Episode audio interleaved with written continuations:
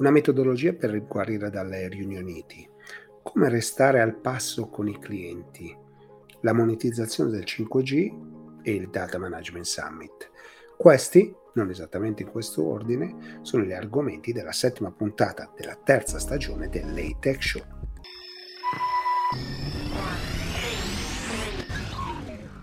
Ciao e benvenuti a una nuova puntata del Late Show, questa serie che racconta la cultura digitale, lo fa facendo parlare i protagonisti.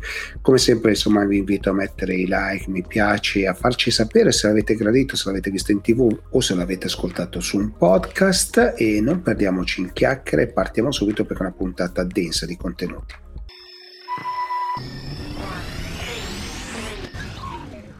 Sono qui con Alessandro Rivara di Akamai Italia per parlare un po' di un fenomeno, quello del digital. No? Quindi noi clienti eh, oggi possiamo interfacciarci con un brand, con un marchio in, in vari modi, no? sia in fisico che in digitale, da qui la parola digital. E quindi intanto cominciare, eh, benvenuto Alessandro e partiamo proprio da qui. Ora, come coinvolgere il cliente? Beh, sicuramente uno dei modi principali per riuscire a catturare l'attenzione dei clienti è offrire loro delle esperienze digitali di altissimo livello. Eh, cosa vuol dire per Akamai un'esperienza di alto livello? Vuol dire offrire eh, delle occasioni di eh, incontro con i propri brand, con le insegne che si vanno a ricercare online e garantire loro eh, la stessa percezione di prodotto e servizio che hanno quando si recano in, in, un, in uno store fisico. Eh, Akamai è un'azienda che nasce più di vent'anni fa per garantire eh, performance digitali di un certo tipo. In che modo uh, uh, può offrire questo genere di servizi? Eh, in oltre vent'anni di vita abbiamo appunto costruito un'infrastruttura distribuita ehm, che è costituita da macchine, da computer, da oggetti fisici, eh, perché dietro quello che è il concetto di cloud c'è sempre una macchina, un server che eh, appunto è utile a uh, gestire dei dati. Um, questo per dire cosa? Che oggi il punto di vista di Akamai, che gestisce circa il 30% di, tutto, eh, il, eh, di, tutti i contenuti web che transitano nella rete, consente a noi di avere un osservatorio privilegiato e di analizzare quelle che sono le abitudini e offrire ai nostri clienti e di conseguenza ai, ai fruitori dei loro siti eh, la migliore esperienza d'uso possibile. In che modo? Eh, questi server, che sono oltre 350.000 distribuiti in tutto il mondo, creano quello che è il cloud di Akamai che eh, per noi non è più solamente cloud, anzi non lo è mai stato solamente cloud, ma è l'edge. Eh, edge cosa vuol dire? Vuol dire perimetro, vuol dire dove i nostri eh, utilizzatori delle nostre applicazioni, dei nostri e-commerce eh, sono. Cosa vuol dire? Eh, vuol dire che ehm, la rete eh, per sua natura eh, eh ha delle logiche di indirizzamento eh, estremamente complesse. Akamai, avendo una rete particolarmente capillare, può offrire nel luogo più vicino a, a dove sono i consumatori stessi, i fruitori di un contenuto, eh, il più vicino possibile. Noi diamo delle garanzie di SLA, cioè di disponibilità dei contenuti addirittura del 100%, proprio perché che la scalabilità, che è un'altra parola oggi molto di moda, è essenziale. È essenziale perché ci sono nel corso dell'anno dei momenti particolari che richiedono eh, una grande disponibilità eh, nel poter conferire performance e, e, e, disponibilità stessa del dato. Siamo molto vicini in questo momento dell'anno a quella che viene chiamata la holiday season. Eh, quindi tutta quella stagione in avvicinamento delle festività di Natale con i, i saldi, gli sconti online, i flash day, eh, quelle giornate in cui vengono eh, mosse a livello mondiale eh, centinaia di miliardi di dollari o di euro, chiamiamoli come vogliamo, di transazioni. Quindi in questo contesto in, nel quale i consumatori sempre di più integrano le esperienze fisiche alle digitali, per non dire che nel periodo poi del lockdown hanno completamente sostituito le esperienze digitali a quelle fisiche, eh, la nostra attenzione è massima. E il risultato è che abbiamo visto in termini di, di volumi eh, più che raddoppiare i picchi di traffico nel corso appunto dell'ultimo anno. Diciamo che in parte è attribuibile al Covid, in parte è attribuibile anche all'espansione eh, veramente significativa del, del, del fenomeno. Sì, diciamo anche che noi, noi utenti, al di là dei brand no, che hanno l'esigenza di vendere, stare vicino ai clienti, noi utenti abbiamo cambiato proprio la dieta mediatica, no? Banalmente ci siamo trovati da un, un momento all'altro ad avere solo un negozio online, solo un rapporto online, solo dei social per interagire con questi clienti, con queste aziende, no? Quindi è stato uno stravolgimento. Adesso che andiamo verso una nuova normalità, chiaramente questo questo cambia, no? Cioè, eh, come stavi raccontando giustamente prima, è proprio l'esperienza che tu offri al cliente che fa la differenza, no? E in che modo le, i brand italiani si stanno muovendo? Allora, eh, sicuramente eh, sempre di più c'è attenzione eh, nei confronti di quelli che sono oggi i modelli di riferimento, per esempio, del commerce online. Cosa vuol dire? Che il modello Amazon, eh, non per parlare di Amazon come caso specifico, però insegna e detta la linea a tutto quello che è il mercato del commerce. Cosa vuol dire? Eh, l'esperienza utente non può oggi restituire eh, sessioni di navigazione che impiegano svariati secondi per essere caricate gli utenti dopo il primo secondo abbandonano con un tasso a due cifre quel sito internet e um, se superano i 5 secondi molto probabilmente oltre il 70% di questi non tornerà più su questo sito internet a fare acquisti o a reperire informazioni. Quindi c'è un contesto di estrema competitività. E oltre a questo si è aggiunto un altro fattore estremamente critico che è quella della sicurezza dell'utente, la sicurezza dell'identità digitale di chi oggi si affaccia su qualunque eh, contenuto di- digitale e deve consegnare i propri dati, che a mio avviso sono l'unico elemento prezioso di scambio più che la transazione stessa che noi utenti abbiamo oggi da condividere con un vendor online. Sono, sono, d'accordo, mi piace questa idea della, de, dell'identità digitale è in realtà la prima merce di scambio che abbiamo, no? banalmente insomma GDPR, insomma, abbiamo, abbiamo, capito molte cose no? nel frattempo. La legislazione ha dato, ha dato una grossa mano ad accelerare il processo di sicurezza e di attenzione da parte di tutte quelle aziende che fino a un paio di anni fa non prestavano grande attenzione all'integrità del dato. Oggi è eh, all'ordine del giorno, eh, si è letto negli ultimi dieci giorni ben due attacchi eh, particolarmente eh, diciamo risonanti nel nostro, nel nostro mondo, il caso eh, dell'attacco a SIAE e a un'azienda alimentare, eh, se non sbaglio San Carlo, la settimana scorsa, eh, hanno fatto capire quanto possa essere eh, frequente eh, e quello che posso aggiungere io è molto più frequente di quello che si aspetti perché quello che si legge sui giornali e che viene recensito è una minima parte. Molte aziende eh, so. decidono di pagare il ransom vengono chiamati appunto attacchi ransomware, di pagare un riscatto per tornare in possesso delle proprie banche dati e del patrimonio appunto fondante della propria azienda. Non tutto il retail chiaramente ha il proprio destino in mano eh, al digital, però in un contesto in cui le quote di mercato stanno crescendo a due cifre anno su anno, eh, non è più eh, un ghetto di consumatori tecnologici, ormai fa proprio parte di, una, di, uno, di un mindset, di una configurazione che non potrà che andare in quella direzione. Ascolta, ultima domanda invece, eh, visto che poi proprio all'interno di quell'evento, no, di come la digital transformation sta cambiando proprio il rapporto, no? i fattori critici che abbiamo visto, insomma, la nostra identità è una parte, però insomma, tutta la parte che è legata alla eh, prevenzione delle frodi, no? per capirci, eh, sono tutti legati alla personalizzazione, ai messaggi che riceviamo, no? In che modo un'azienda come HMI può aiutarci? Io mi ricordo eh, circa quattro anni fa abbiamo lanciato una soluzione specifica eh, per il mondo commerce che si, chiama, si chiamava e si chiama ancora Bot Manager, che era volta appunto alla gestione eh, del traffico di bot che stava diventando una minaccia sempre più pressante eh, proprio per i volumi di dati che venivano richiesti e che, che molto spesso mettevano in crisi le infrastrutture dei nostri clienti. All'inizio il fenomeno pareva quasi non interessare i nostri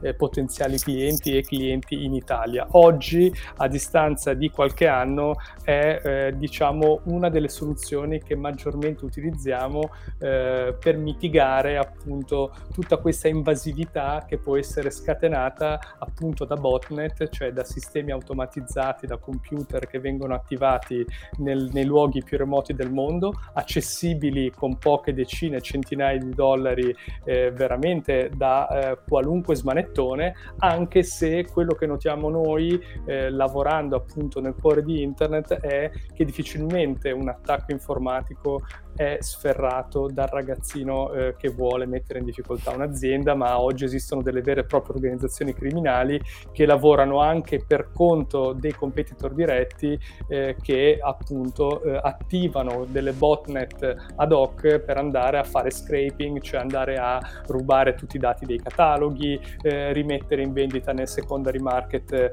determinati prodotti che possono essere particolarmente appetibili, il fenomeno ormai arcinoto delle sneaker, delle vendite flash è un fenomeno che ha messo in crisi anche siti e piattaforme estremamente corazzate e blasonate, proprio perché eh, quando un'organizzazione criminale ha in mente di attaccare uno specifico ambiente, se eh, non si è più che attrezzati, questo attacco non potrà che andare a buon fine. Quindi il mio consiglio è quello di eh, cercare di investigare al proprio interno attraverso security assessment, attraverso consulenze anche a chi oggi si occupa di sicurezza informatica.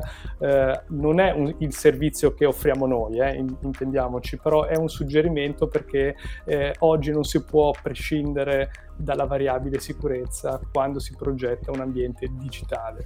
Io partirei proprio dalla sicurezza per arrivare poi alla user experience.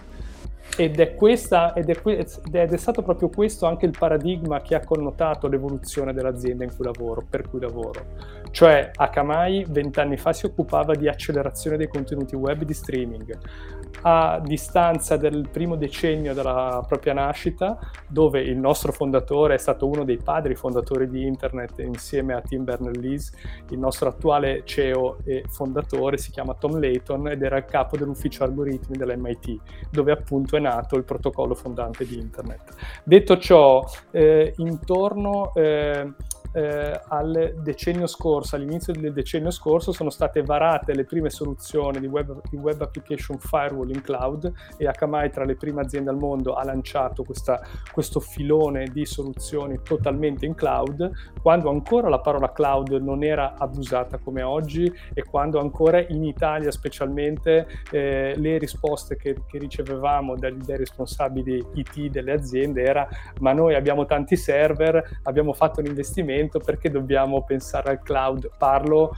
non Beh. di vent'anni fa, parlo di 7-8 anni fa. Oggi diciamo che eh, per noi la parola cloud è superata, ormai si parla di edge, cioè di prossimità di questa rete perimetrale estremamente distribuita che ci consente di eh, appunto consegnare, mettere a disposizione il più vicino possibile a è l'utente finale qualunque soluzione presentiamo noi, cioè sia essa di accelerazione che di sicurezza.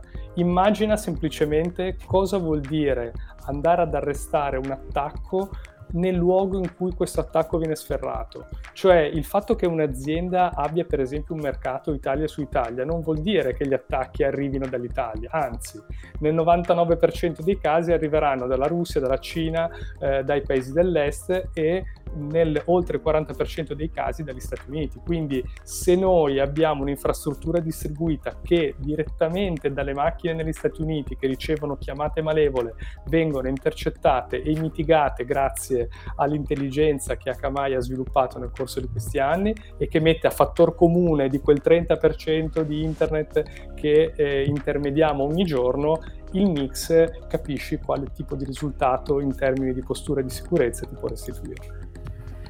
Guarda, ho apprezzato tantissimo questo tuo intervento Alessandro, perché è proprio un intervento di cultura, sei riuscito a parlare anche di dare consigli di cose che voi non vendete, no? Quindi questo è...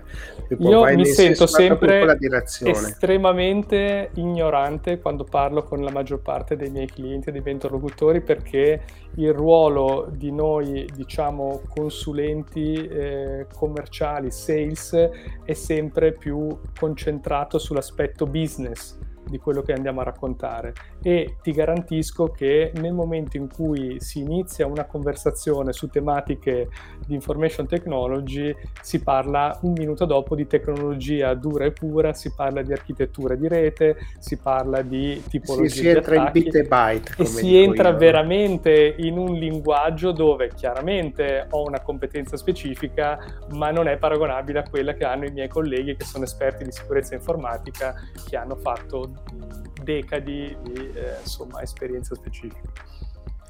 Va bene, allora grazie mille davvero per la chiacchierata perché insomma mi hai raccontato una bella fetta del mondo, siamo partiti da, da come, come, oggi noi siamo clienti Figital e come ci interfacciamo con i brand, però poi abbiamo abbracciato veramente quasi tutto il mondo di internet. Quindi Alessandro, grazie mille e grazie Gigi.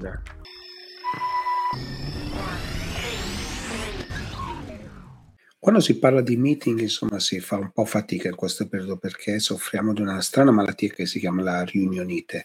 Detto questo, ho voluto invitare Gabriele Baraldi di Sherpani per raccontarmi come si fanno le riunioni al meglio, utilizzando la tecnologia o meglio una metodologia. Quindi, benvenuto.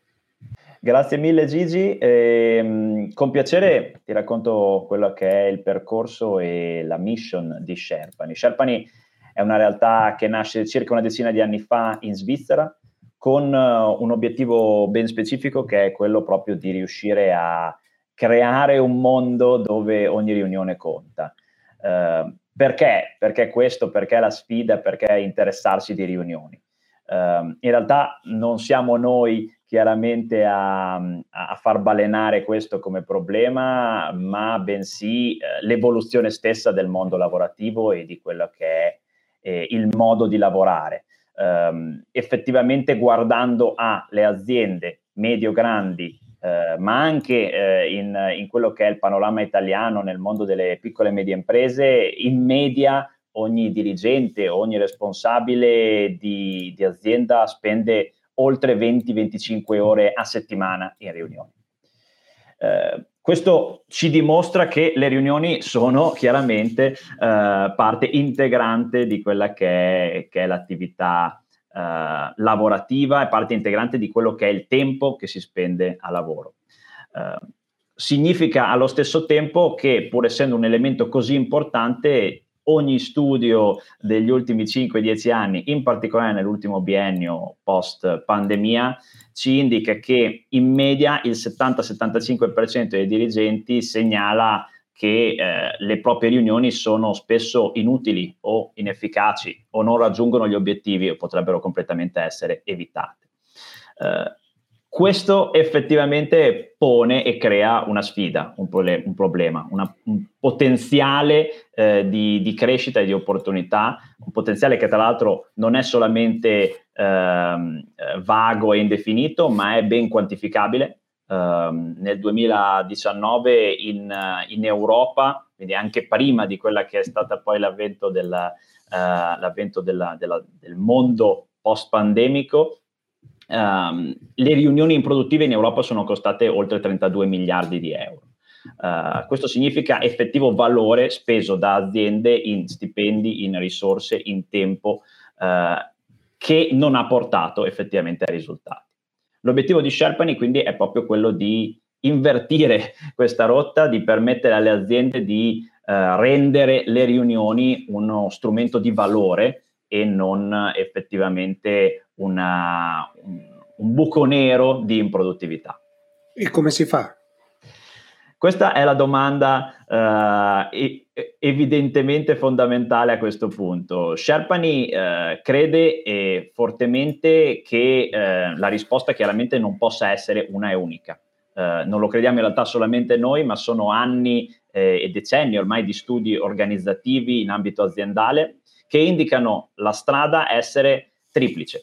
Quindi sono tre le dimensioni che effettivamente necessitano di essere toccate per andare a eh, effettivamente impattare il modo in cui si lavora. Da un lato c'è sicuramente eh, gli strumenti, la tecnologia, quindi che cosa abbiamo a disposizione per incontrarci, eh, che strumenti utilizziamo e possiamo, eh, e possiamo effettivamente sfruttare per lavorare. Dall'altra ci sono i processi, l'organizzazione aziendale, quindi effettivamente eh, quando convocare una riunione, eh, banalmente, eh, ma in maniera più complessa, quando effettivamente e come eh, gestire, gestire un vero e proprio processo lavorativo. In ultima analisi, però, last but not least, come dicono gli inglesi, eh, c'è assolutamente il fattore umano, ovvero le persone. Uh, le persone sono chiaramente quelle che uh, devono poter um, sfruttare al meglio gli strumenti e, e, e, i supporti, le risorse che hanno a disposizione e allo stesso tempo però essere allineati con un processo, con un processo concreto per gestire al meglio il proprio lavoro.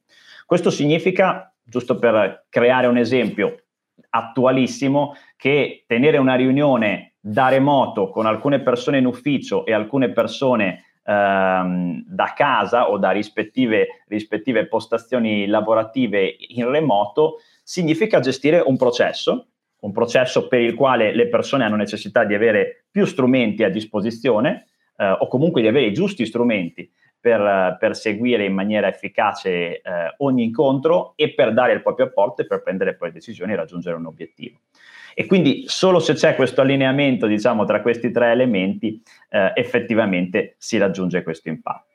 Sherpani per farlo che cosa fa? Va a fare un passo, accompagnare le aziende un passo alla volta in ognuna di queste tre direzioni, con da un lato uh, uno strumento tecnologico uh, di ultima generazione che ci permetta di effettivamente uh, rendere le riunioni un processo organizzato, efficace e produttivo ovunque noi ci troviamo, a discapito che siamo nella stessa stanza o, o che siamo in, in, angoli diversi del globo, ma anche con effettivamente una consulenza dedicata a supportare quei processi di riunione che eh, devono evolvere necessariamente in questa direzione per quelle che sono le, necessità di business che, che, ci troviamo ad affrontare e soprattutto formando e accompagnando le persone. Eh, perché come abbiamo detto sono quelle il punto di partenza ma poi alla fine anche il punto di arrivo per, per un cambiamento di questo tipo. Quindi insomma, da una parte so- è un processo, giustamente, quindi giusto per riepilogare, è un processo, da una parte il software, da una parte le persone, dall'altra parte proprio come, come, l'organizzazione unisce poi i puntini, no? Insomma, perché poi in questo periodo noi tutti quanti soffriamo di una malattia clamorosa che si chiama riunionite, bruttissimo termine che però, insomma, siamo sempre in una riunione con qualcuno, siamo in un meeting con qualcuno costantemente. Come, come, si fa a risolvere questo problema? Perché poi credo che poi questo sia uno dei motivi per cui scelgano voi Corretto, eh, la sfida chiaramente con, quando si dà un nome a qualcosa, per quanto sia un nome assolutamente non eh, magari accattivante, eh, si inizia effettivamente quel processo di, di guarigione. Eh, e questa è proprio quella che è la sfida che, che vediamo nel, nei confronti della cosiddetta riunionite. Um, Chiaramente il numero di riunioni negli ultimi due anni in particolare è aumentato in maniera sensibile, in Italia si registra le le, come in media le persone lavorano uh, eh, 48-49 minuti in più al giorno e effettivamente il numero stesso di riunioni porta le persone a, um, a impatti, eh, porta le persone effettivamente a, um, a, un impatto negativo nella propria produttività, proprio, nel proprio benessere come, uh, come, persone, non soltanto come, uh, come professionisti. Quindi eh, quello che effettivamente eh, è il motivo per cui le aziende si scelgono è proprio eh, l'approccio olistico che Sherpani dà a questa sfida. Da un lato, chiaramente, come dicevamo, uh, quello che è il, il, la tecnologia, l'impatto che software, che i software possono dare. E su questo l'esempio uh, più, più, evidente è proprio quello della tecnologia che ha cambiato il nostro modo stesso di lavorare già negli ultimi decenni. Se prendiamo per esempio un iPhone o uno smartphone di qualunque tipo uh, e ci rendiamo conto di come lo utilizziamo adesso, uh, una decina di anni fa nessuno ci aveva mai detto che un cellulare dovesse fare le foto o permetterci di comunicare o di lavorare magari da remoto o da qualunque angolo del, del mondo. Nel momento in cui la tecnologia ci permette di farlo, eh, ci porta e ci condiziona positivamente, ci può condizionare positivamente se accompagnata correttamente verso un utilizzo, uh, un utilizzo positivo e ci porta adesso a sfruttarla il meglio possibile. Quindi da un lato la tecnologia che condiziona e guida le persone a lavorare in un determinato modo, dall'altra accompagnare le persone in questo passaggio uh, nel, nel, nel, modo stesso in cui si va a lavorare, uh, rendono funzionale e, e, effettivamente efficace quello che è l'approccio, l'approccio brevettato da Sherpa. Quindi, giusto per capire, voi avete una soluzione che è Sherpani Meet, sbaglio? Uh-huh. Si chiama così, giusto? Sherpani Meet è la nostra soluzione pensata per riuscire ad avere un'esperienza in riunione eh, che mantenga la persona su un unico schermo, concentrata su un unico schermo o comunque su un'unica interfaccia. Cioè ha l'obiettivo di evitare eh, di dover, magari non so se, se è capitato anche a te eh, negli, ultimi, negli, ultimi, incontri, di dover avere da una parte una, video, una videoconferenza, dall'altra parte le proprie note, gli appunti personali e magari nelle email l'ultimo documento di cui si doveva poi... Eh, eh stai parlando con uno che spesso ha anche tre schermi davanti, quindi lascia perdere. Mi sembra che sia una situazione eh, quattro con cellulare. Eh, esatto, esatto. Allora, eh, ultima, ultima, domanda, perché poi stiamo andando un po' lunghi così la, la, la, la corcio. Eh, l'ultima domanda la vorrei fare eh, più che altro relativa, mi piacerebbe fare una domanda invece relativa alla sicurezza, no? I meeting oggi sono sempre, eh, sono presi di mira, sono presi di mira, quindi come si fa a essere sicuri? La sicurezza è sicuramente una tematica di, di alta, altissima priorità e, e, soprattutto è una tematica che non rimane statica. Eh, non c'è un, un, un, qualunque tipo di strumento tecnologico a maggior ragione, ma di processo in generale che eh, sia sicuro e rimanga sicuro per sempre. Anche la cassaforte che in questo momento è la migliore al mondo eh, col, pro, col, passare del tempo eh, non sarà più necessariamente uno strumento sicuro di per sé stesso. Quindi la sicurezza come processo, come continua evoluzione, come continua sfida eh, è, è la principale attitudine necessaria da avere per, per, pro, per questo processo. Um, in particolare uh, per noi in Sherpani questo fa parte proprio della nostra cultura. Uh, cito con piacere una delle ultime iniziative che abbiamo attivato in, questa, in questo senso, un'iniziativa di ethical hacking. Uh, abbiamo collaborato con uh, un'azienda di sicurezza specializzata in sicurezza che coinvolge veri e propri hackers chiaramente nel senso etico appunto del termine, che mettono sotto test, mettono sotto prova i sistemi informativi e hanno messo sotto prova fino a 100 ethical hacker i sistemi informativi di Sherpani. Eh, con l'obiettivo entro un mese, partita proprio da, come una scommessa, che se fossero riusciti a entrare nei sistemi o a violare in un qualche modo le misure di sicurezza, allora avremmo, eh, avremmo, pagato effettivamente il termine della scommessa eh, e quindi avremmo di fatto perso questa ipotetica scommessa.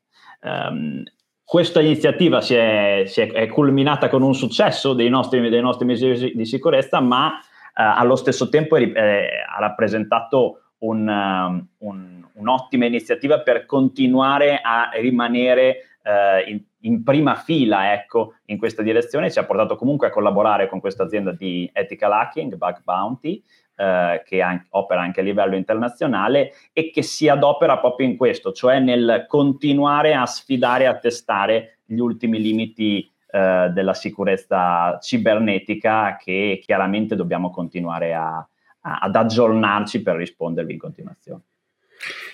Bene Gabriele, grazie mille per la chiacchierata, insomma abbiamo toccato un po' di temi relativi alle, ai meeting, no? abbiamo parlato della vostra soluzione, ma anche insomma come cercare di guarire dalla riunionite che insomma ci affligge tutti quanti. Quindi grazie mille e voltiamo pagina.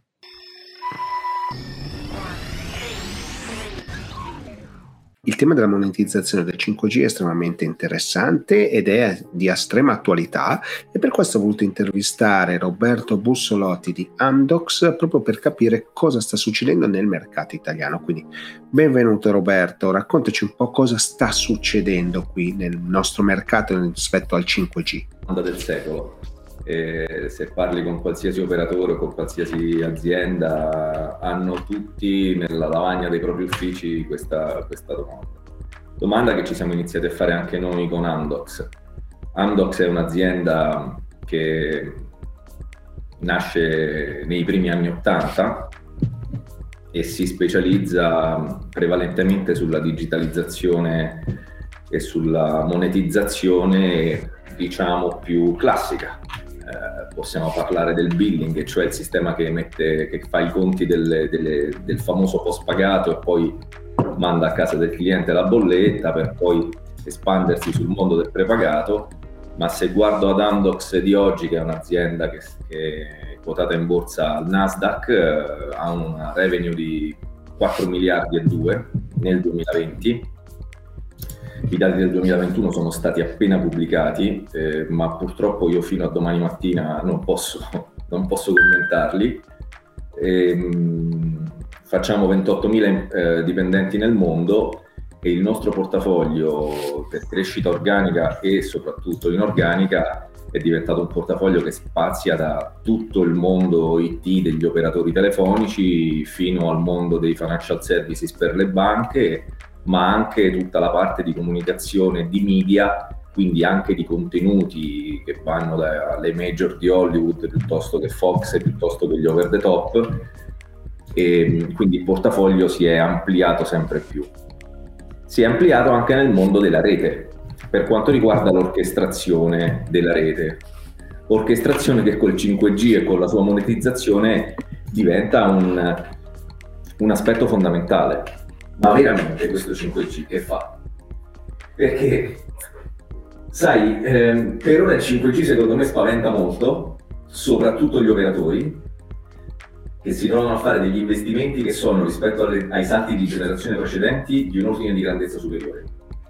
Perché gli operatori hanno finora sempre investito per il 2G, per il 3G, per il 4G, potenziando la rete ma per tematiche regolatorie piuttosto che politiche, se penso alla net neutrality, piuttosto che di erogazione di un servizio pubblico, parliamoci chiaro, la verità è che non l'hanno mai monetizzato questo investimento se non eh, garantendo un servizio che gli ha impedito di perdere clienti. Ma il vero diciamo, beneficiario di questi servizi alla fine è stato l'OTT. È stato chi, poggiandosi su questa rete, sfrutta queste capacità eh, potenziate per offrire i propri servizi, che però non monetizza l'operatore. Ora il 5G può essere visto in due modi. Come dicevi tu, il 5G è alle porte, nel senso che abbiamo in Italia eh, concluso le aste per le frequenze, con l'unico effetto tangibile è che eh, il digitale terrestre è dovuto cambiare per liberare la frequenza eh, dei 700 MHz al 5G. Quindi il motivo per cui adesso tutti stanno cambiando televisore o quantomeno il decoder è proprio perché il 5G aveva bisogno di queste frequenze. Frequenze che sono costate un'infinità, rispetto anche agli altri paesi in Europa sono costate un'infinità.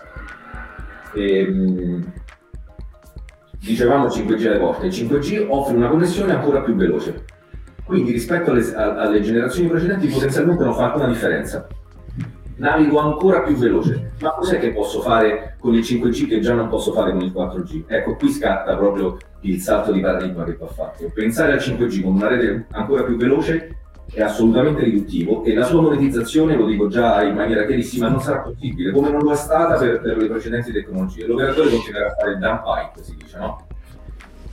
Il 5G apre una pletora di scenari di uso totalmente diversi che però principalmente non traguardano l'utenza consumer ma piuttosto quella business. Perché? Perché introduce un'altra caratteristica fondamentale, la bassissima latenza. Quando la latenza, cioè il tempo di risposta scende in un intorno di 10 millisecondi, ed è il caso del 5G ma non delle tecnologie precedenti, il cervello umano percepisce questa azione come un'azione in tempo reale. Non percepisco il ritardo tra, tra, il momento, tra, il momento, in cui io do l'istruzione e il momento in cui ricevo la risposta. Pensa quando stai guidando la macchina. Appena tocchi il volante o premi il pedale del freno, la tua reazione, la reazione della macchina è immediata. Con il 5G questa cosa è possibile. È possibile quindi avere ehm, risposte in tempo reale, è possibile implementare tutta una serie di scenari che ad oggi non sono neanche immaginabili guidare le auto da remoto. E, mh, mi, spingo, mi spingo, fino a, a, a, monitorare ad esempio una goccia d'acqua dalla sorgente fino a quando eh, non ha attraversato tutto l'acquedotto piuttosto che, che è finita depurata in mare. Eh, l'agricoltura, la, l'analisi dei parametri della terra per capire quando, come e dove irrigare o piuttosto consumare, ehm, la chirurgia da remoto, sono tutti scenari d'uso che non riguardano eh, le nostre abitudini odierne, ma proprio per questo motivo c'è bisogno di un'educazione. C'è bisogno di un'educazione da parte degli operatori che devono veramente acquisire le competenze per poterli vendere questi servizi che finora non hanno mai venduto. C'è bisogno di un'educazione da parte delle aziende che possono fruire di questi servizi perché ad oggi probabilmente loro neanche sanno cosa ci possono fare con questo 5G e c'è bisogno anche di un'educazione da parte dell'utente finale perché se io ti dicessi che il tuo tunnel carpale viene, eh, tu ti reghi da una parte e il, il, chirurgo che ti opera in realtà sta a 400 km di distanza, non lo so quanto tu sei disposto, come dire, a fare questa prova, giusto? Quindi ci sono tutti una serie di aspetti di competenze a 360 gradi. E poi però c'è bisogno di ulteriori investimenti infrastrutturali. Qui il, il salto no, di un ordine di grandezza di investimenti se tu pensi, prendiamo il caso della chirurgia da remoto, a come questa debba essere eh, gestita, se tu pensi alla rete che sta gestendo i dati di questo caso d'uso, questa rete deve essere assolutamente veloce. Una latenza al minimo, perché il chirurgo deve avere la sensazione di stare ad operare in, in tempo reale. Deve essere assolutamente affidabile, deve essere assolutamente sicura e deve essere vicina al centro dove tu stai andando.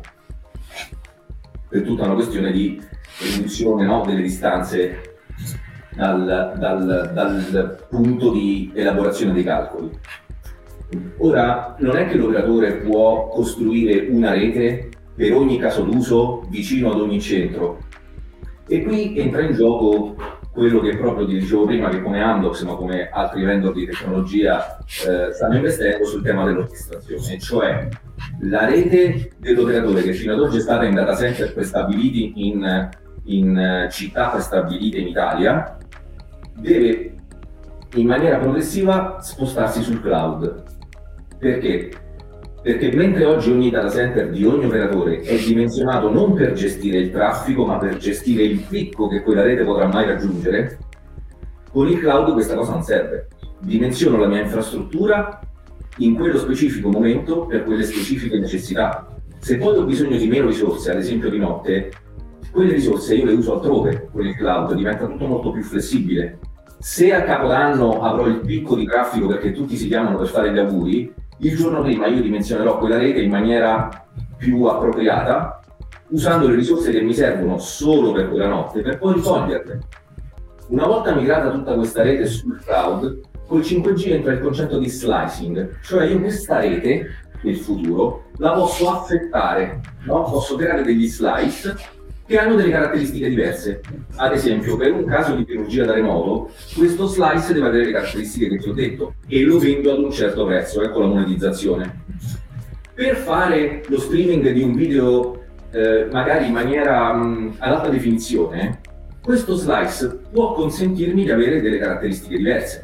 Velocità assolutamente elevata, latenza non per forza in tempo reale, affidabilità se per qualsiasi motivo grave ad un certo punto vedrò la rotella che gira perché ho avuto un problema sulla rete, non cade il mondo. Non è lo stesso caso in cui ti stai operando ed hai una ferita aperta e il chirurgo deve operare. E quindi questo viene venduto ad un prezzo diverso. Ecco la chiave della monetizzazione del 5G. Vendo caratteristiche diverse della rete ad un prezzo diverso.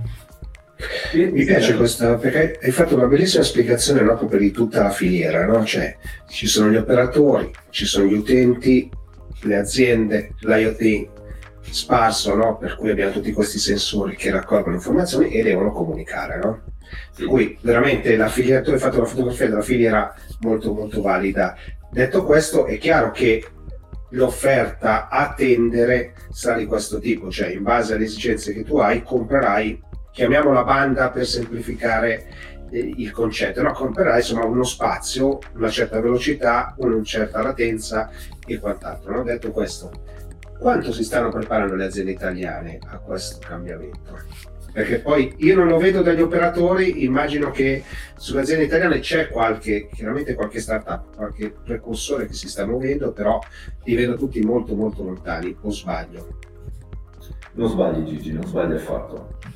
E qui, e qui dobbiamo, un attimo, dobbiamo un attimo, come dire, far finta di togliere tutte le risposte istituzionali e come dire, far finta che siamo soltanto i te dirci come stanno le cose.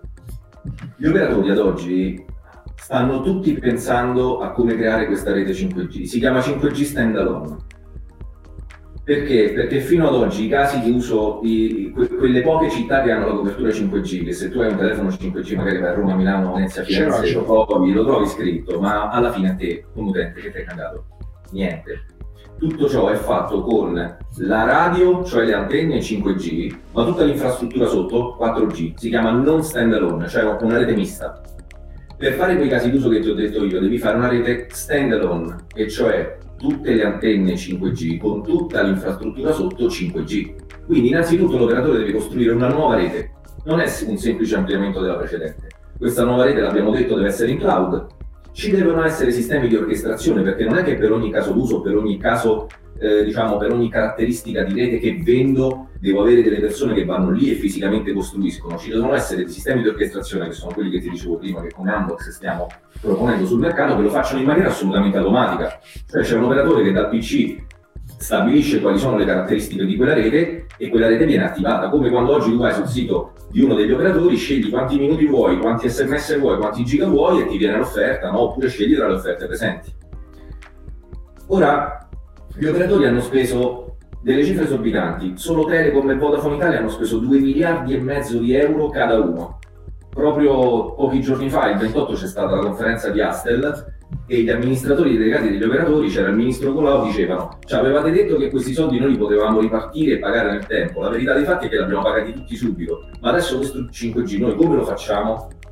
Poi c'è bisogno della copertura della rete, e cioè la copertura del territorio italiano con le antenne 5G che non lavorano su un'unica frequenza, ma lavorano su tre frequenze, una frequenza media, una frequenza bassa e una frequenza elevatissima, quella che si chiama la frequenza millimetrica, che è quella che offre la capacità di banda più larga possibile, ma però, che non si dice in italiano, ha una copertura, ehm, eh, quella che si chiama la penetrazione, ha una copertura eh, brevissima, quindi ha bisogno di moltissime antenne per, per fare la stessa copertura che si fa con le frequenze più basse.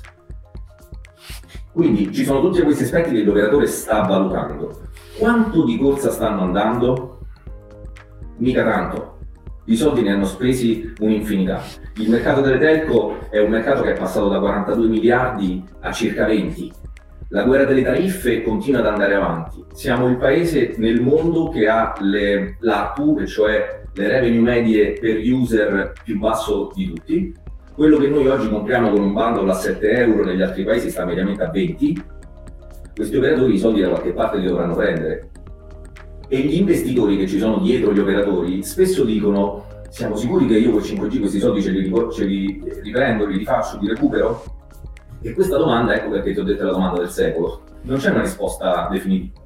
Si tratta di dover, di dover scommettere. Ed è una scommessa costosa, che però va fatta. Va fatta però con i tempi che gli operatori si stanno prendendo. In Italia siamo tra gli ultimi. Se penso alla Cina e guardo gli altri mercati, la Cina ha già tutte le reti 5G standalone e una copertura di circa il 90%.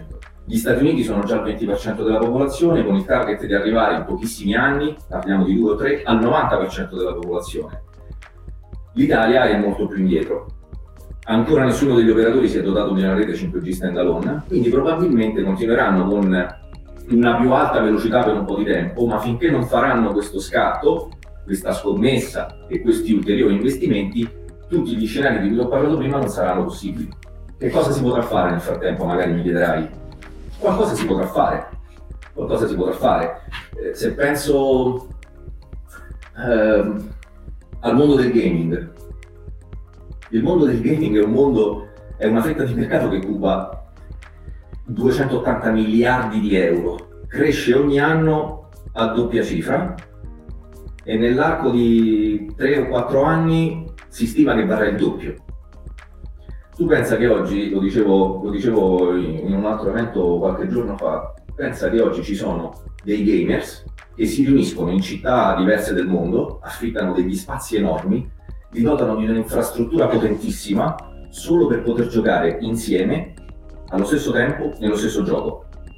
Cosa che con il 5G, con una velocità molto più elevata, potrà essere fatta tranquillamente dal divano di casa. Assolutamente, sta nascendo un'arena, sta nascendo un'arena qua, insomma, intorno a Milano, nella provincia, per cui insomma, per capirci questa è, è un'esigenza, no? E, però il vostro ruolo a questo punto, cos'è? Di abilitatore, di, di facilitatore? Il nostro ruolo è quello di eh, metterci dalla parte dell'operatore ed è quello di, eh, ti dicevo, come, come Amdocs questa, questa domanda noi ce la siamo posta. E la filosofia che per esempio c'è dietro il nostro orchestratore di rete è quella di creare quella che noi chiamiamo una federazione eh, tra tutti i sistemi che ad oggi esistono.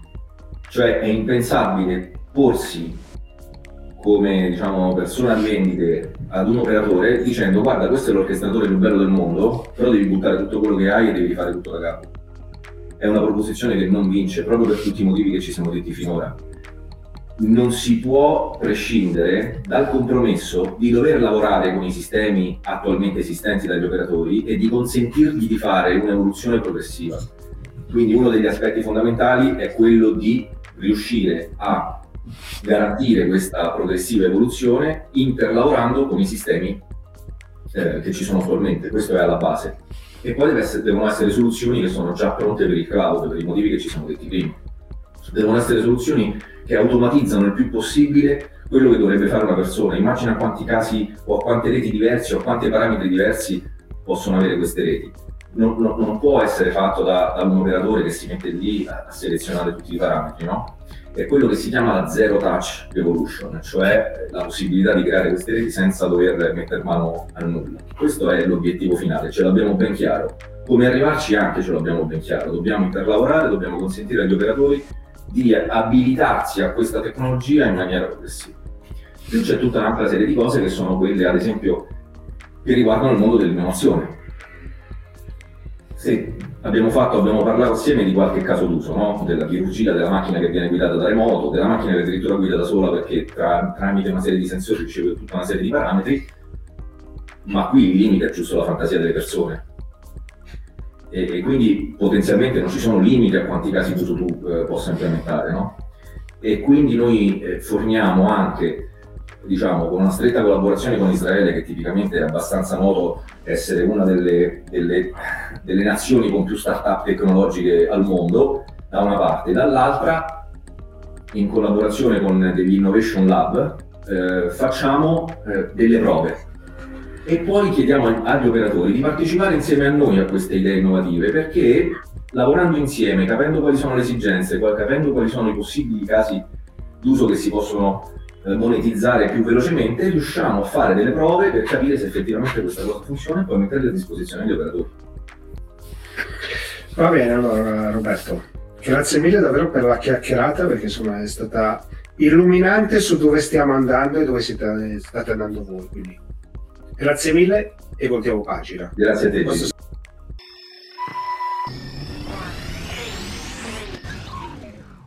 Uno degli eventi che a me piace particolarmente il Data Management Summit, un po' perché c'è un amico, Michele Iurillo, che lo organizza, un po' perché gli sto dando una mano da sempre, un po' perché è un evento che è tecnico ma allo stesso tempo molto molto concreto. E, e raccontami un po' cos'è il Data Management Summit, siamo alla terza edizione italiana, appena fatto la quarta spagnola, quindi raccontaci un po'. Oh, innanzitutto grazie Gigi per questo spazio e grazie anche per il fatto che sei sempre attivo, così attivo col Data Management Summit.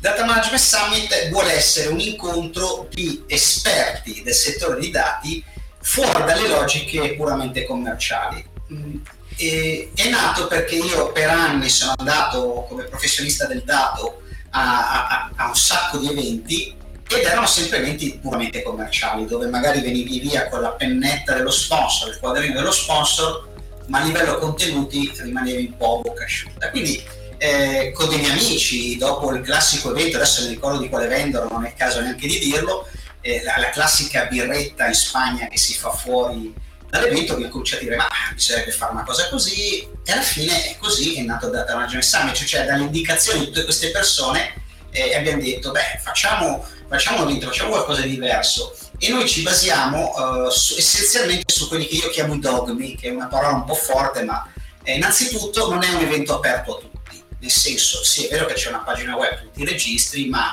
eh, come mandatorio mettere LinkedIn, se non sei una persona che si occupa dei dati non puoi entrare. Secondo, eh, gli sponsor che comunque ci sono non possono venire a vendere un prodotto, ma devono portare un case history di un loro cliente eh, perché alla fine quello che dobbiamo fare è generare conoscenza intorno al dato.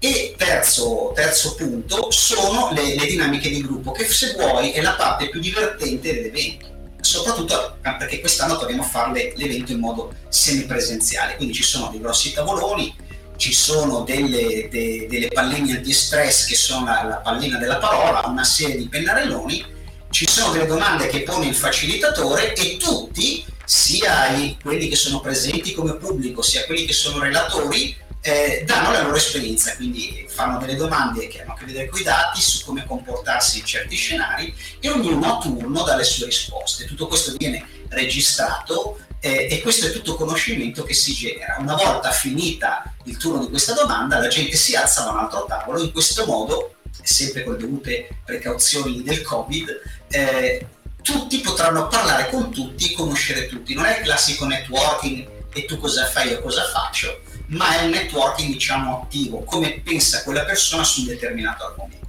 E poi l'ultimo dogma è, sono le tavole rotonde. Le tavole rotonde lì sì che entrano i vendor perché è interessante sapere qual è la loro visione sui determinati argomenti del data management. Quest'anno abbiamo tre tavole rotonde, una di data governance e mindset agile, cioè come facciamo per far sì che le aziende adottino la data governance senza che sia un parto difficile senza che ci sia una grande resistenza, anche perché la data governance è fondamentale.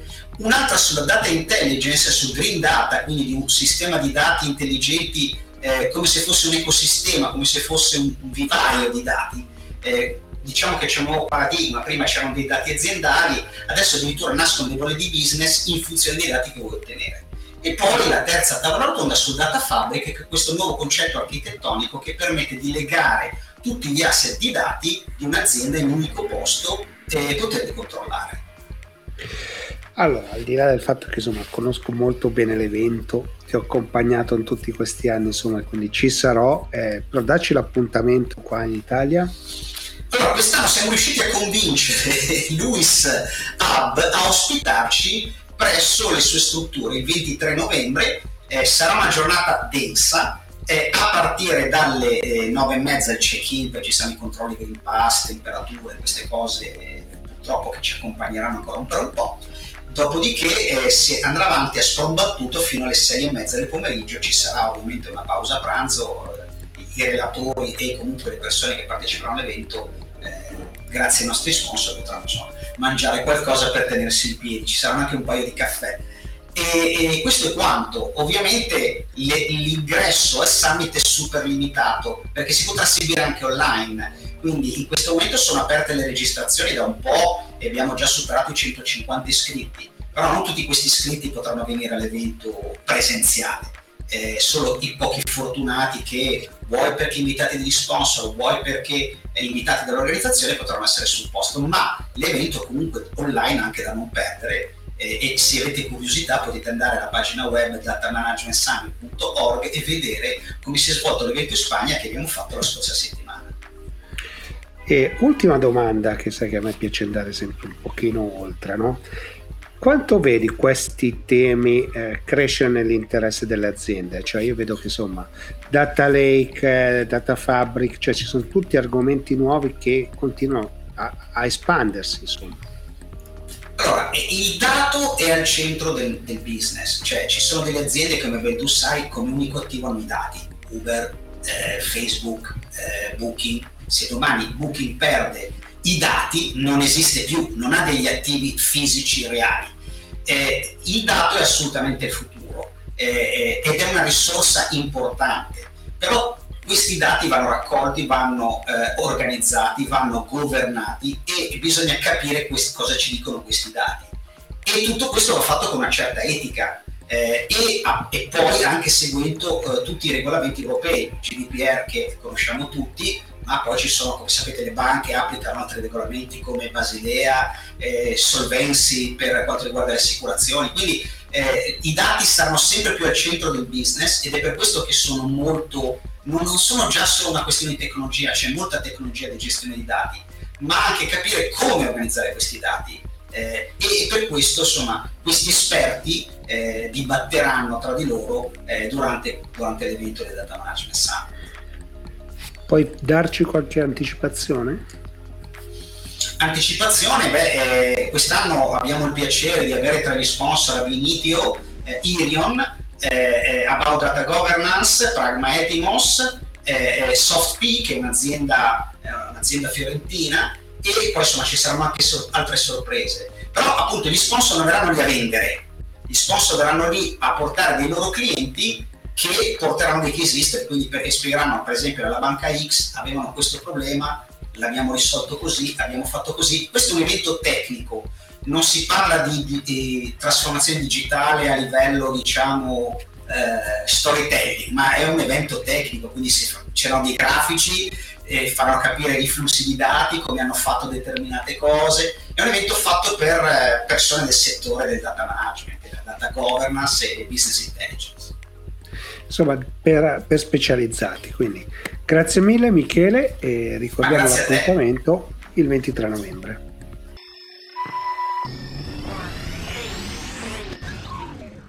Bene, siamo giunti al termine anche di questa puntata del Late Tech Show.